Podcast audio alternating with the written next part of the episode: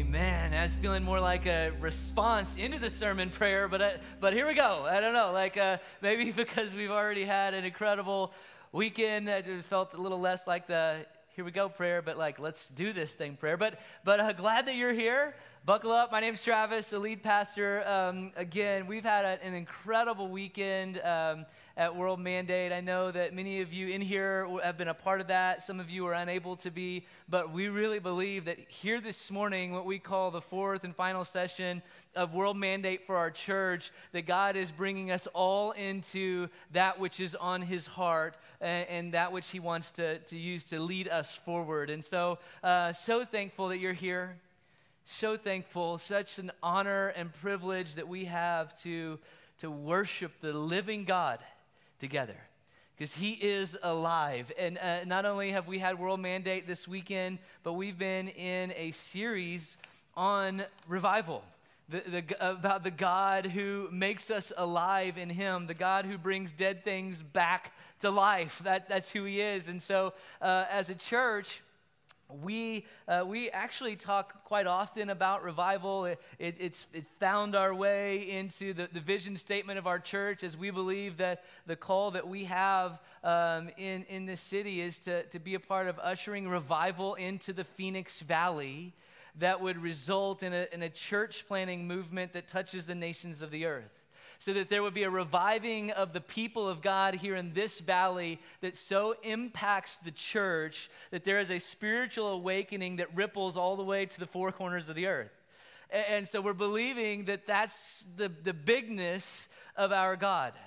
And so when we're in a series here on revival, it's not because it's new, but it's because we sense that there is an intentionality and a focus that God has said, hey, in this season, why don't you really come with a greater intentionality, zeroing in on a place of preparation? Because much of the study of revival, as we've been looking at different revivals in the Bible, is just learning what it looked like for a people to be prepared for God to come.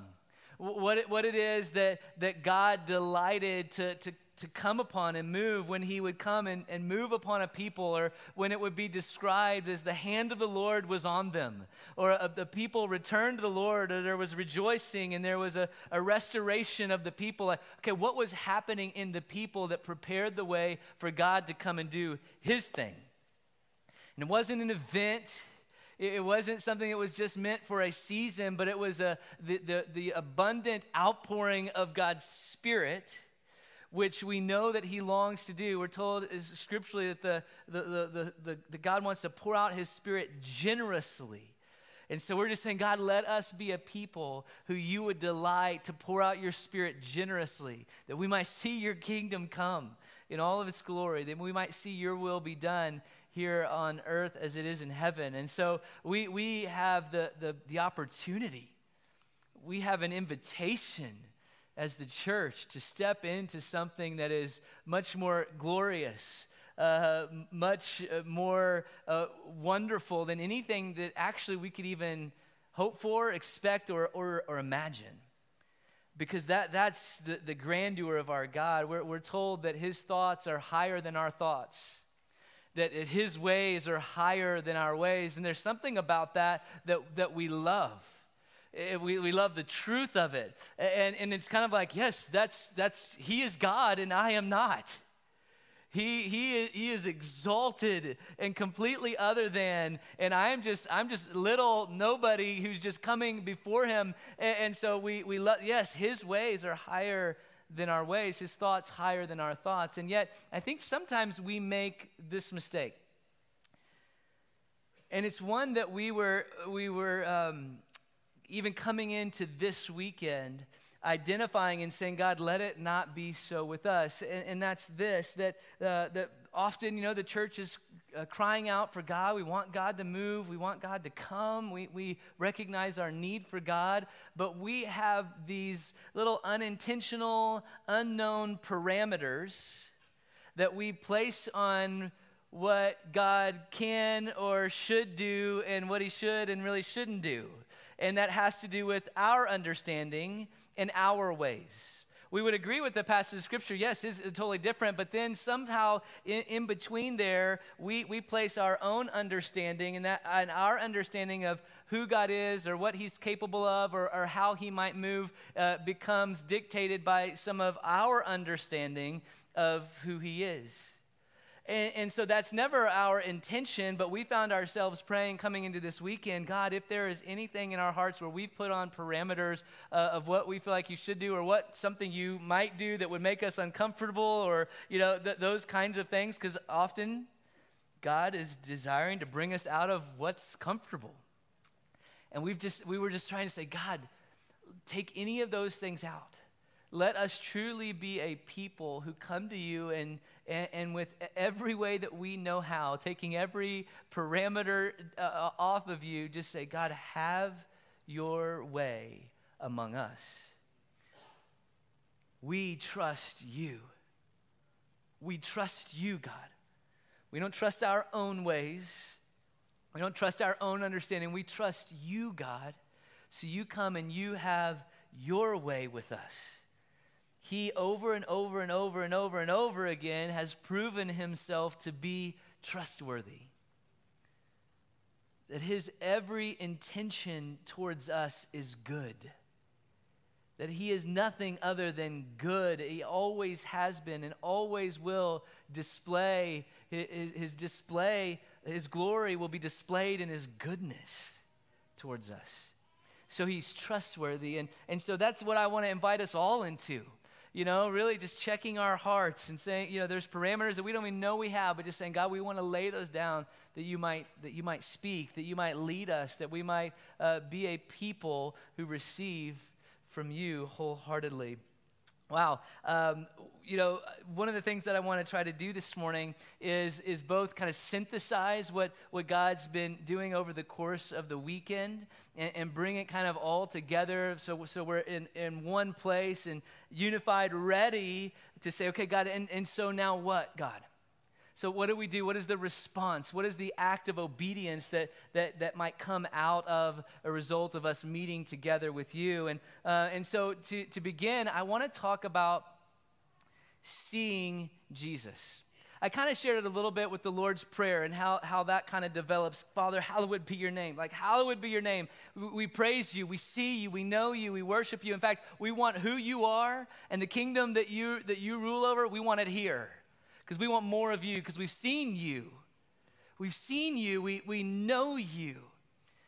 And I believe that God wants to reveal himself to us in greater and greater ways, at greater measure.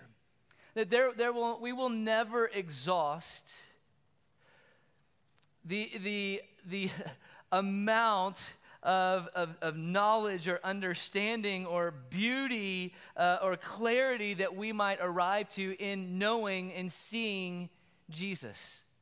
It's inexhaustible. We'll never fully know. There's more and more to know and learn as we walk with him until we meet him face to face.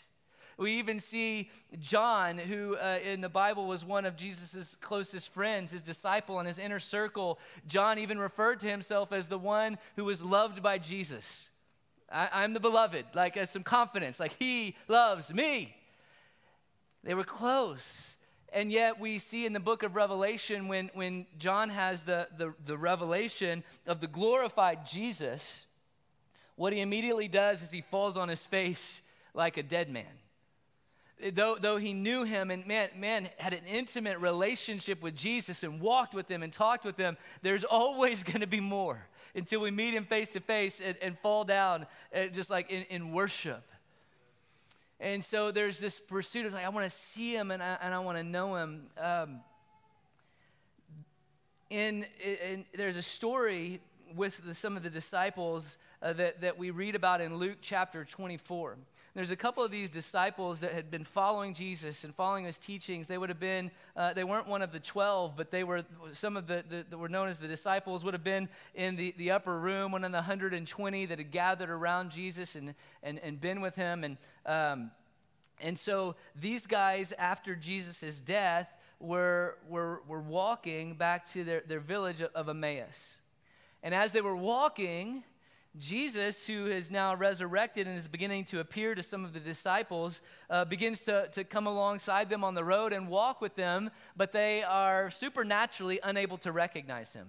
It's not that they had such a distant relationship with him; they didn't recognize him in that way. It was that supernaturally they were blinded. They were unable to see him for who he is. And Jesus has a little fun with them. I think it's kind of funny. They're like, he's like, what's going on? Why are you guys so sad? And they're like, have you not heard what's been going on in Jerusalem these days? He's like, no, what's going on? Like, and they're like, where are you from? Like, have you not, there's this Jesus of Nazareth who is to be the Messiah and all these things, and yet now he's been crucified, and we don't know what to do. We thought he was the Messiah. We thought he was going to come and establish his reign.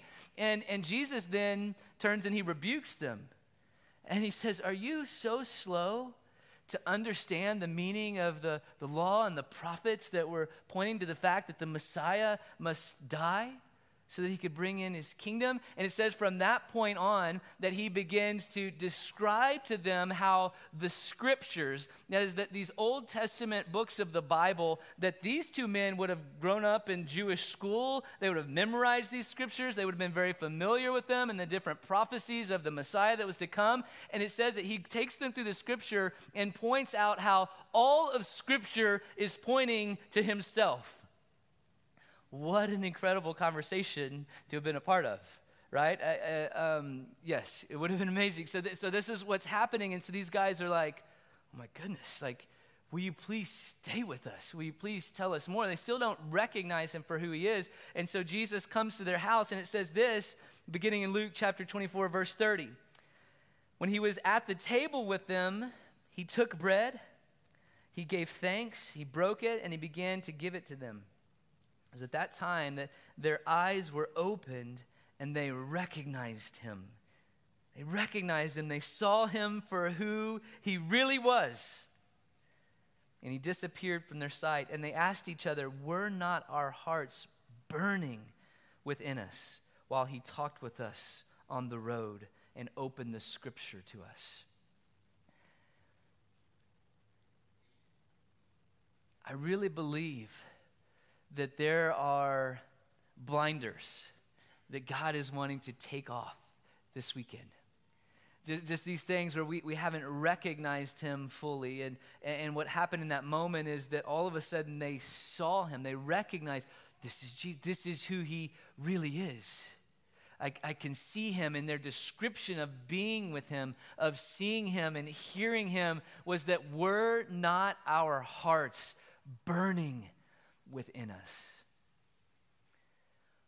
One of the things that we learn from historical revivals are that while often those revivals have an ending point, they have a time period in history. I don't know that that's God's intention. I think that sometimes we just get in the way. But they often have an ending time in history. But one of the things you also read is about the burning that continues in those that have experienced a touch of God in that way. Just that they're never the same again. There's a longing for more of the presence of God. There's a longing for more of what they were experiencing in that season of reviving and being alive in God. And there's just this burning in their hearts for that thing, for his nearness, his presence, and his glory. And it's because their eyes have been opened. Their eyes have seen Jesus. Do you know that Jesus wants to reveal himself to you today? And he can do that in ways that might blow the parameters off of what you're comfortable with or what you might expect, imagine, or even hope for. Jimmy Seibert, who was here sharing with us on Friday night, was at another conference, kind of a world evangelization type conference. They had some different speakers that have a heart to see the gospel impact the world. And one of the other guys that was speaking was telling the story of what happened in a village in a remote part of India. And they were going into these villages that had not ever had the opportunity to hear the gospel message. They're never, to their or anyone else's knowledge, been a witness of the person of Jesus amongst these peoples. And so they would take a generator and a kind of a big, cloth and show the Jesus film in these different villages and take opportunity to pray with people and to share the gospel. In one particular village they went in, at the beginning of them doing this, there was a little bit of risk and unknown and maybe some hostility that had happened in this region in the past, and they were going in and set up shop, and they were given permission to show this film. The whole village shows up because, I mean, this is not something that they typically get to do. They've never seen a moving picture or that kind of thing, and so they're showing up, and they start the film. And as it gets into it, the character of Jesus is now pictured on the screen, and a great commotion breaks out among the crowd. There's a few people that are screaming. There is murmuring going on. There is unsettledness, and this guy is communicating how he starts to get kind of arrested with fear, like fearful of what. What is going on? Are they upset about something that's been communicated? Is there something that's been offensive to them that they're becoming hostile? Is this spiritual warfare? Is it that the picture of Jesus is shown and now there's kind of a demonic response? And so he is trying to talk to the translator, saying, what are they saying? What's going? Do we need to leave? Do we need to leave this space, this place? And the translator is like, give me a second. I'm trying to figure out what's going on. And so the translator is beginning to talk with a few of the people around them. And what he finds out is something quite remarkable. The translator comes back to him and says, "There's a commotion and kind of some amazement because there's been a man that many of the people in the village have been seeing. They don't know who he is, and he's been walking around the hills surrounding our village, and people are taking notice of him, and there's just been something about him, and there's been a sense of wonder or amazement or a need or wanting to know who is this man that has been walking around our village. We don't recognize him. We don't know him." And then when that picture of this actor portraying Jesus comes up on the screen, they all recognize him to be that man that's been walking around their village. And so Jesus, outside of many of our parameters, has manifest himself as this character, knowing that this missionaries would be coming in to show this film. And all of a sudden, these people are like, I want to know that man. Well, who is he? He's been here. He's been walking around. We've been wondering who he is. And as you might imagine, at the end of the showing of that Jesus film and at the sharing of the gospel, this man reports that every single person in that village decides to follow this man named Jesus. So there's opportunity for us to see him. He longs to be seen.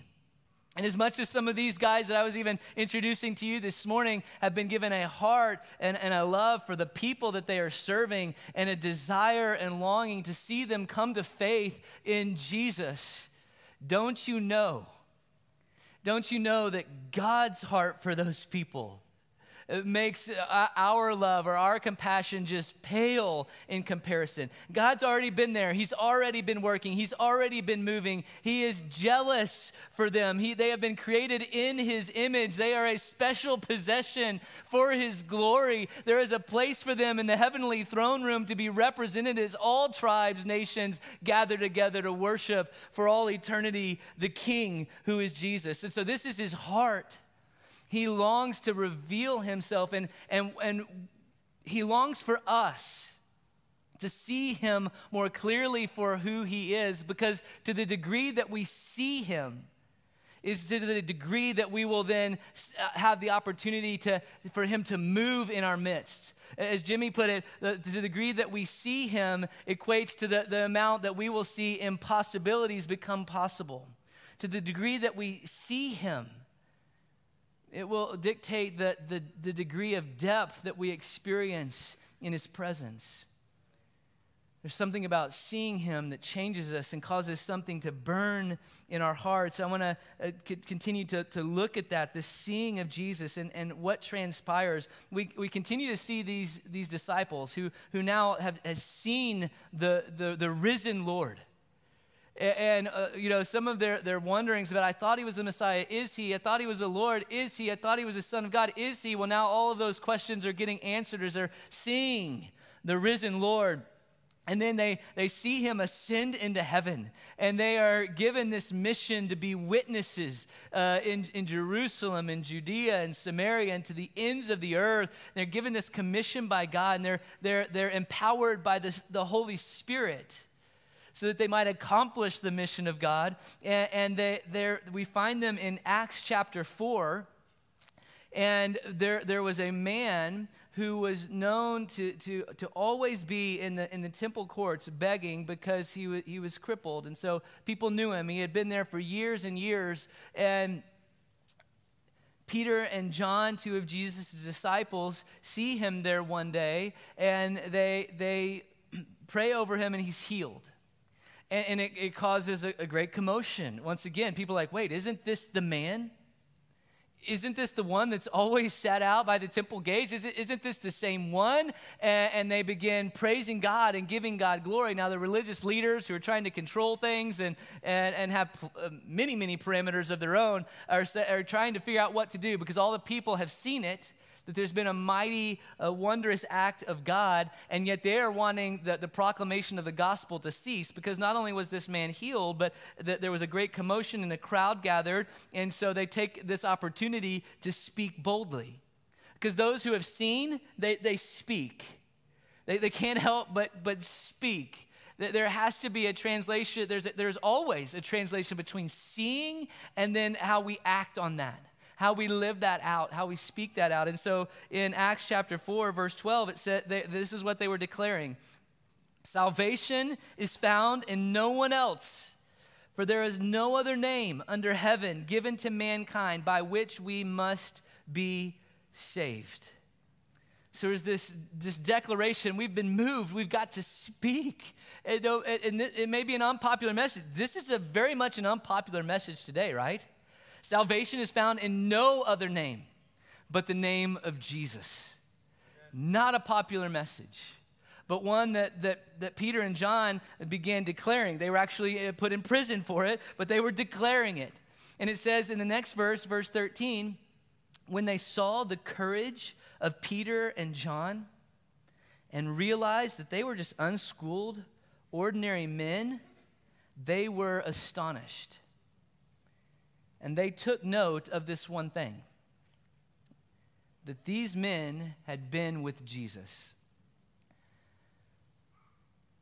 That is what I want to be the note on my life. He's kind of an ordinary guy, not that smart. But you know what, one thing? I think he's been with Jesus. There's just something about him that reminds me of Jesus. There's something about the way that he acts, the way that he speaks. Let that be what is said of us as a people. Whatever comes before, whether good or bad or whatever else, but taking note at the end, this is a people that have been with Jesus. That's who we want to be. It's who we're called to be. But there is something that happens, there's something that transpires in the life of an individual once they have seen Jesus. I remember for me, part of that journey, I grew up in the church, loved Jesus, had incredible encounters with him, felt a devotion to him. After college, I moved to Boston to go to graduate school. That's where I first got involved with Antioch, and I started having just these incredible. I didn't have words for it, but I was in regularly experiencing the presence of God. And so for me, because I didn't have words for it, some of my growing up, I'd experienced God at like these different camp like. church camps that I'd gone to, and it was like, man, it was powerful. And if you grew up in church and had any of those types of experiences, know your youth pastor always warned you about the camp experience and high, and then, you know, going down or whatever, all that kind of stuff, which is something that I think just kind of in our human nature we experience. But I began going to this church. It was just a little bitty Antioch church up there in Boston, and the only way I could describe it to people was, I feel like I'm going to church camp every Sunday. I was like, that's what I feel like. That's what I know. I've had these kind of singular moments and experiences over these years, but now it's feel like this is what I every week. And there was nothing glamorous about this church. We met in a school that was probably over 100 years old, in the gymnasium that was kind of half sunken into the ground, that hadn't been redone in ages. You know, it was very cold in the winters. It was hot in the summers. We had to bring out these massive fans that would blow over the congregation. You couldn't hardly hear the speaker. The worship team loved Jesus with all their heart. They were just lacking in skill, but like just in terms of like, we would often like start the song over, like, hey, sorry guys, we got that going a little wrong key, let's start.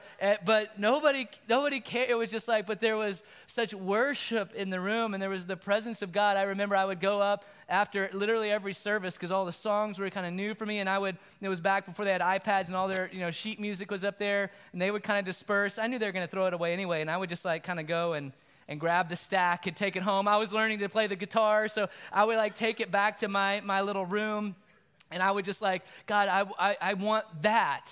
I want whatever that is that I was experiencing, and then God start learning how. Oh, that's because I was beginning to learn that's not just for an experience on a church camp or a Sunday morning. Oh, like this is something that I can have, that I can walk with you in this way. And I was seeing Jesus in a whole new way, and I was like, anytime the doors were open, I was there. I lived 45 minutes away, but if there was something going on, I was not about to miss it. I just wasn't. And so any prayer meeting they had, I'm there. Any kind of encounter worship night they had, I was in. If they called a 3-day fast, oh my Lord, but I'm in, you know, or whatever. Like I want it. Like, or like we would have, like they would do little outreach evangelistic things, and I want to be there. Or one night they had, hey, we're going to do prayer walking.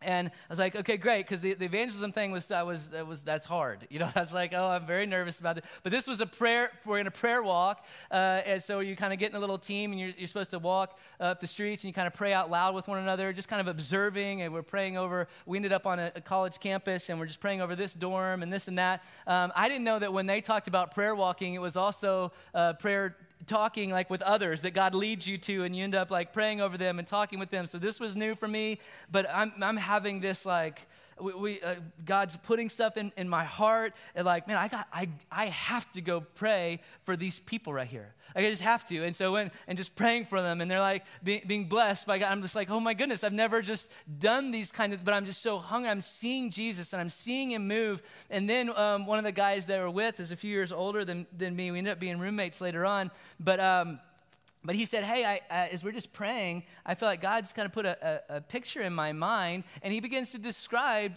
this young girl, like a college student, and describing in kind of detail, and like her hair and what she's wearing. And he said, and I just feel like God is saying that she needs to know that Jesus loves her. Simple message, but that she needs to know. So I'm kind of like, well, okay, well, that's good. I mean, that's interesting. I've never had anybody say anything like that. Like they felt like God was leading. And so I'm like, but I'm at this point, I'm like, I'm in, because I want what it is that he's revealing to me. And so we're like, okay, well, let's pray. Let's pray for her or whatever. Well, I am flabbergasted when 2 to 3 minutes later, this girl that he just described walks around the corner.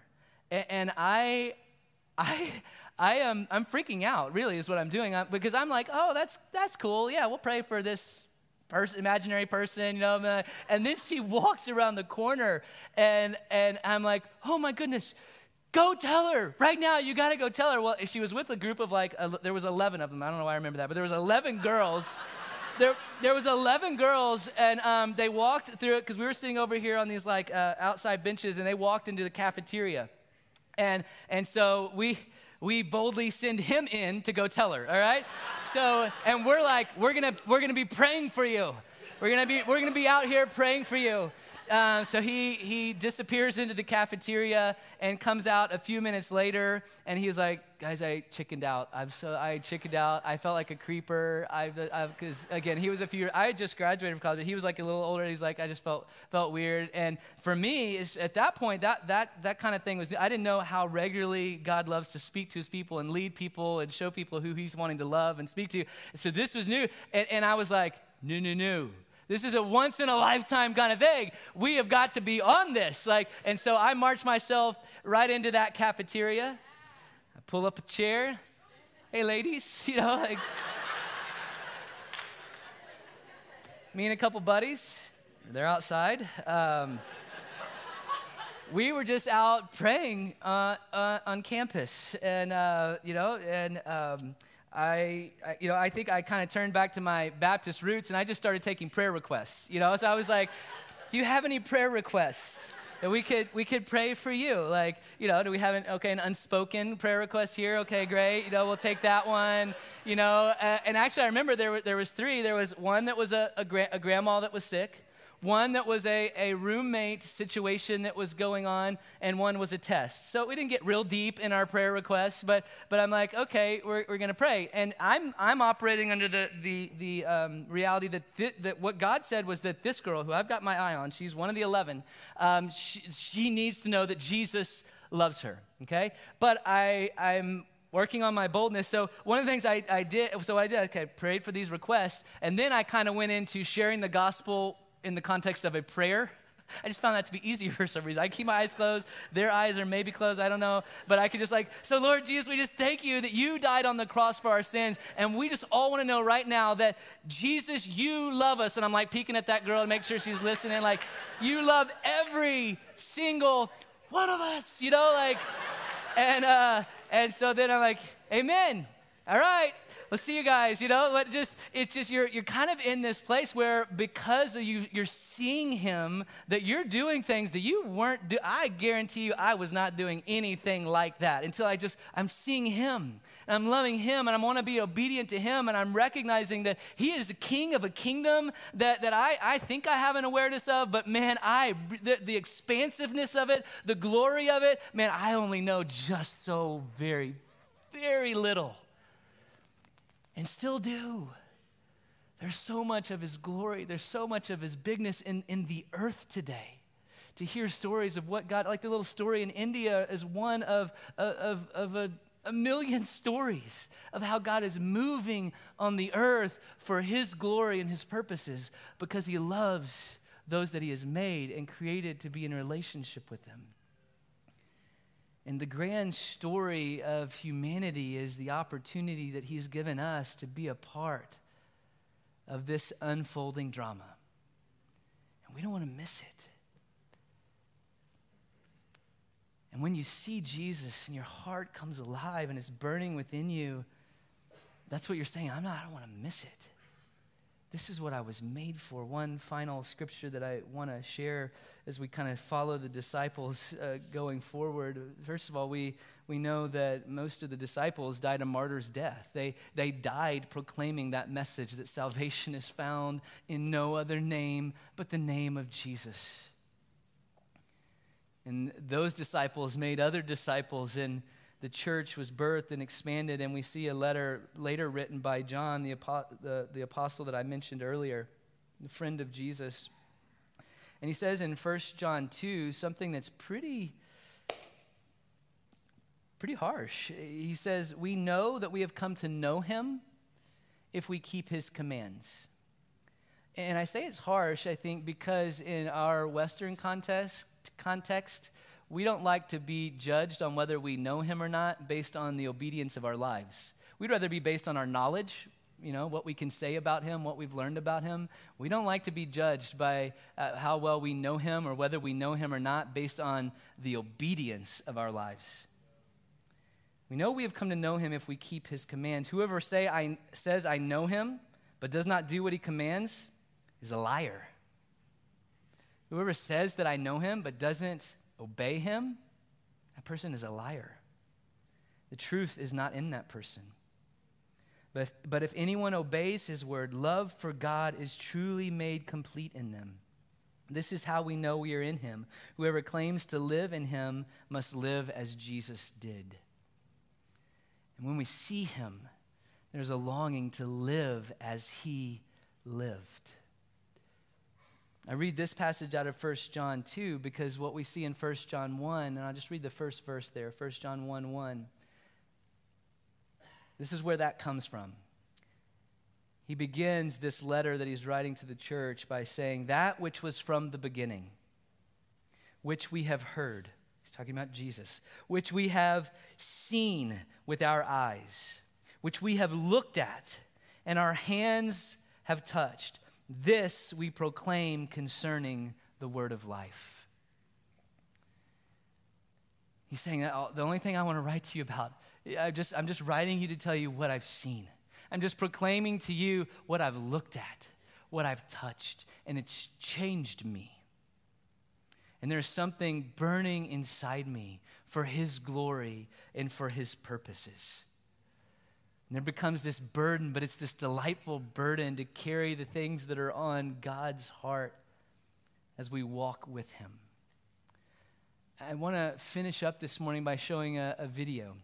In this video, we're going to see the story of revival, actually, of the beginnings of the Antioch movement. So some of that upon which we stand here today was a result, like most movements that have ever come into being, was a result of someone in the beginning seeing Jesus and saying, I've got to be about him.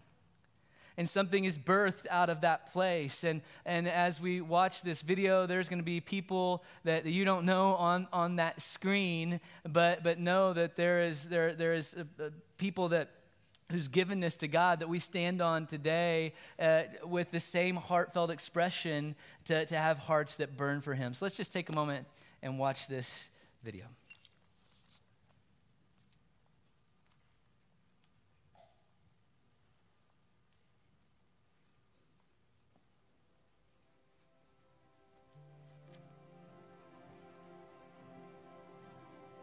We became the college pastors in 1990.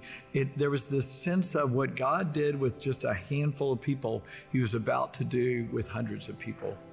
And I remember the first message that I preached to the college group, it was called Revival or Nothing. How would you like to be in that college group when you thought, hey, where's the pizza parties, man? Where's the fun? Where's the community? And I said, we're going to build a missional community around the presence of God, and we're going to contend in prayer until we see revival, because that's what God has for us. There was just this longing for God, and we were willing to wait and willing to pursue until he showed up, and he did. And I'm just grateful that I was a part of all of that, because it felt like God was reaching inside of this 18-year-old dysfunctional self and saying, I see you and I want to set you afire with love for Jesus. A lot of people's lives were being set on course for Jesus, you know, like never before. When I surrendered to his presence and said, I would, you know, just fill me. I want the consuming fire. When fire touches something, it doesn't leave unchanged. There really was this repentance movement was happening because it was this holy space. And it was almost like you felt, I need to have my heart so clean because I really think Jesus is about to show up in this place. We were in this prayer meeting, a leaders prayer meeting on a Sunday afternoon. We probably had 40 of our life group leaders. And Julie Beckham has a scripture from Hosea. What can I do with you, Ephraim? What can I do with you, Judah? Your love is like the morning mist, like the early dew that disappears. As she's sharing this scripture, she just begins to cry. And she begins to say, Lord, forgive us for leaving our first love. Forgive us for never loving you fully. Forgive us for being just people of the moment instead of the people of your presence. God was really calling us back to another word we've been feeling during that season, was that we needed to return to our first love and really repent. And when I gave that word, I don't fully remember everything because I think I was being ministered to and repenting. And as she began to cry, instantaneously, people began to cry all around us, and the presence of God visited that little place. And as people are beginning to call out to God that we want to love Him, we want to know Him, a young lady comes up to me and she says, "I have to confess something to the group." And she said, "I had an abortion in high school, and nobody knows but my mom and the guy that was involved, and I've never told anybody, and I just know I need to open my heart. I need to confess my own need for God." And so she shared that with the whole group, and people just began to wail and to weep over not just the compassion for her, but the need for their own need to confess sin. And people began to get up and confess sin. We went for 4.5 hours that day. And that was the beginning where the dam broke and the river began to flow. And we would have weeks and weeks of people confessing sin, literally by the hundreds. And we grew from maybe 150 students to over 500 or 600 students in just probably a year's time. And it wasn't this fear of God's going to hurt us. It was more like, God, if there's anything in me that has been raised up against you, we don't want to play church and play games and compartmentalize our lives. We want it gone. Chains were coming down. People are getting free and saying, I don't want this anymore in my life. All night prayer times or half night prayer times or prayer in the parking garage at the very top. You name it, and people wanted to be there. And it really is one of those places that also you didn't ever want to leave. And so it would linger and linger. I think there was just a hunger in those days. And I think you couple it with prayer and fasting. Jimmy would call a fast, or somebody would say, hey, let's do a fast. And it would be radical. Everybody would do it, and you would go, and I remember going to H-E-B and the shelves being complete, even the frozen section, no juice, like no frozen cans, no cans on the aisles. And one time I think the manager called Jimmy and said, hey, excuse me, next time you call one of these fasts, can you give us a heads up? Because we are totally out of juice. Your guys come and take everything. Every group has that girl that's just like wild, crazy evangelist, doesn't care what anybody thinks about her. And she comes running in and she's like, guys, there's a keg party down the street. These people are jacked up. We got to go preach. Who wants to go with me? And I just remember I looked over at the guy who's about to go plant a church, and we just had that look like, how are we praying for revival in Europe if we can't walk down the street and share Jesus? And he said, can't miss a chance to share the gospel, I guess. I was like, yeah, I guess, you know. And we're just sharing with people and asking how we can pray for them. And I turn around, and there's a guy that had been in the youth group with me. And he had drifted away and been gone for years. And he is drunk out of his mind. And I say, Kyle, man, I haven't seen you in years. What's been going on? And he can barely get his words out. He's so drunk. And he's kind of, but he throws it back to me. How are you? And I say, dude, I'm doing great, but Jesus has changed my life. And I know you and I did the youth group thing, but I'm saying this Jesus thing, he's real. I remember him blowing smoke in my face and just barely able to stand up. Well, we show up on Sunday, a little early for the college service. And I'm standing up at the front talking to a few of these people. And I feel this tap on my shoulder, and I turn around. And it's Kyle. And I was like, Kyle, what are you doing here? And he said, when you guys walked in the room and y'all just looked me in the eye, I was like, I need what those guys have. And he starts coming for the next few weeks, giving his life over to Jesus again. And he says, can I get baptized? And we're like, sure. And so Jimmy was the college pastor at that time, and he's up in the baptistry. She testified from the baptistry to the crowd about getting delivered from drugs and growing up in the church, but never coming to Jesus. But now today, here I am yours, Lord. I give my life to you. And as I take him under the water and bring him back up, raised to walk in newness of life, little did anyone know, but his dad had slipped into the back, and his dad screams out, stands up, my son was dead, but now he's alive. Bless the name of the Lord. Everybody just erupted with worship and praise and gratitude for the God who saves and the God who brings prodigals home. Ended up in like people doing radical, crazy stuff in different ways and going, you know, saying, I want to go overseas, saying, I want to do this, whatever it takes, Jesus. One of my prayers was, you know, I want to see 100-fold from my life. At World Mandate 1998, everyone wrote down responses. Okay. Could you read? Yes.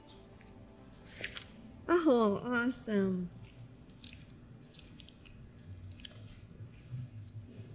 Yeah, it's cool. Where'd you guys find these? That's crazy. You know, I'm sitting here reading these cards and the presence of God just comes on me because this was the fruit of the move of God in the 90s, people surrendering everything to Jesus. I will be a foreign missionary or raise up laborers to go. Let me love you as you loved. I want to lay down my life in love. What will save the most people? God, whatever you would have me do, wherever you would have me go, send me, Lord. I feel called to a Russian-speaking country. When I read that last line, where we started in Russia years ago, yeah. You know, I think, oh my gosh, Lord, you never give up. I'm writing to tell you, God, I'm going anywhere you want me to go for the rest of my life. I have a heart for Russia, Black America. Any nation that you want me to go, I will go. And it's signed Bill Adams. And Bill's one of my dearest friends in the world. And Bill went to Russia, he and his family, and they gave their lives for souls to be saved. Many of our leaders today were saved through the sports camps that, that Bill hosted. He didn't just write this on a card, he lived this. What is the fruit of revival? Lost souls are saved, prodigals come home, families are restored, and the beauty of God's design is reestablished in the earth. That the presence of God, the presence of God, the presence of God, the pursuit of the presence of God. I don't have an answer for myself. I don't have an answer for this person in front of me. If I can get you in the presence of God, if I can believe for you to sit in the presence of God, He's going to come and He's going to do what He needs to do. Hunger for my presence. That's the call of God on the church, is we are called to hunger for His presence. And if we will return to our first love, He says in the Bible, if we hunger and thirst for righteousness, if we hunger and thirst for the righteous one, we will be filled. You know, we lived like, how many times did I pray out of Revelation and the Spirit and the bride say, come? Yes. And we lived like He was gonna come. That He's worthy, yes He is, and it's gonna cost me this, this, and this, and it's worth it, no regret. And I think that's why here we are 30 years later or whatever it is, and if you ask people who were involved in those days what it was like, number one, they will have a hard time putting it into words. They might start crying or laughing or shaking their head, they don't know how to explain it. But most of them will say something like, you know it's real because it's still burning in me. And that's what we all got to experience. That's what revival is.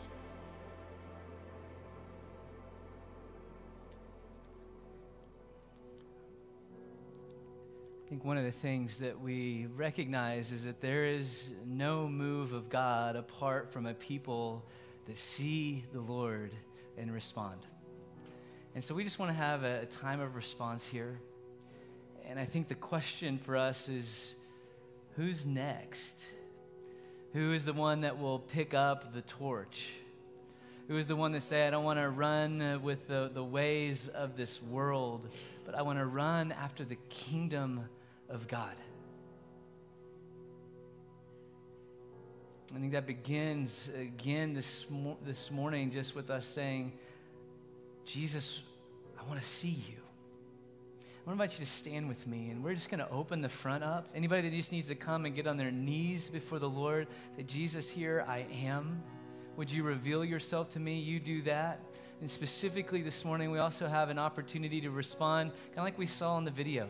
We've got a bunch of index cards up here and some pens to write with, and we would just invite you to write out in a few sentences on this card, God, this is what I commit to you. I love you. I will give my life to you. There could be specifics on it. There could just be just an expression of love and a desire to obey, to not just have a moment, but to say, I want to have a heart that burns for you. And we're asking that you would just take a moment this morning and write that out on this card and sign your name on it. And we have offering baskets up here, because what that is just, it's an offering. You're offering your life unto him. And so whatever it is, if you need to come down to the front, if you want to come and get one of these cards, let's not leave this place without responding with wholeheartedness to Jesus.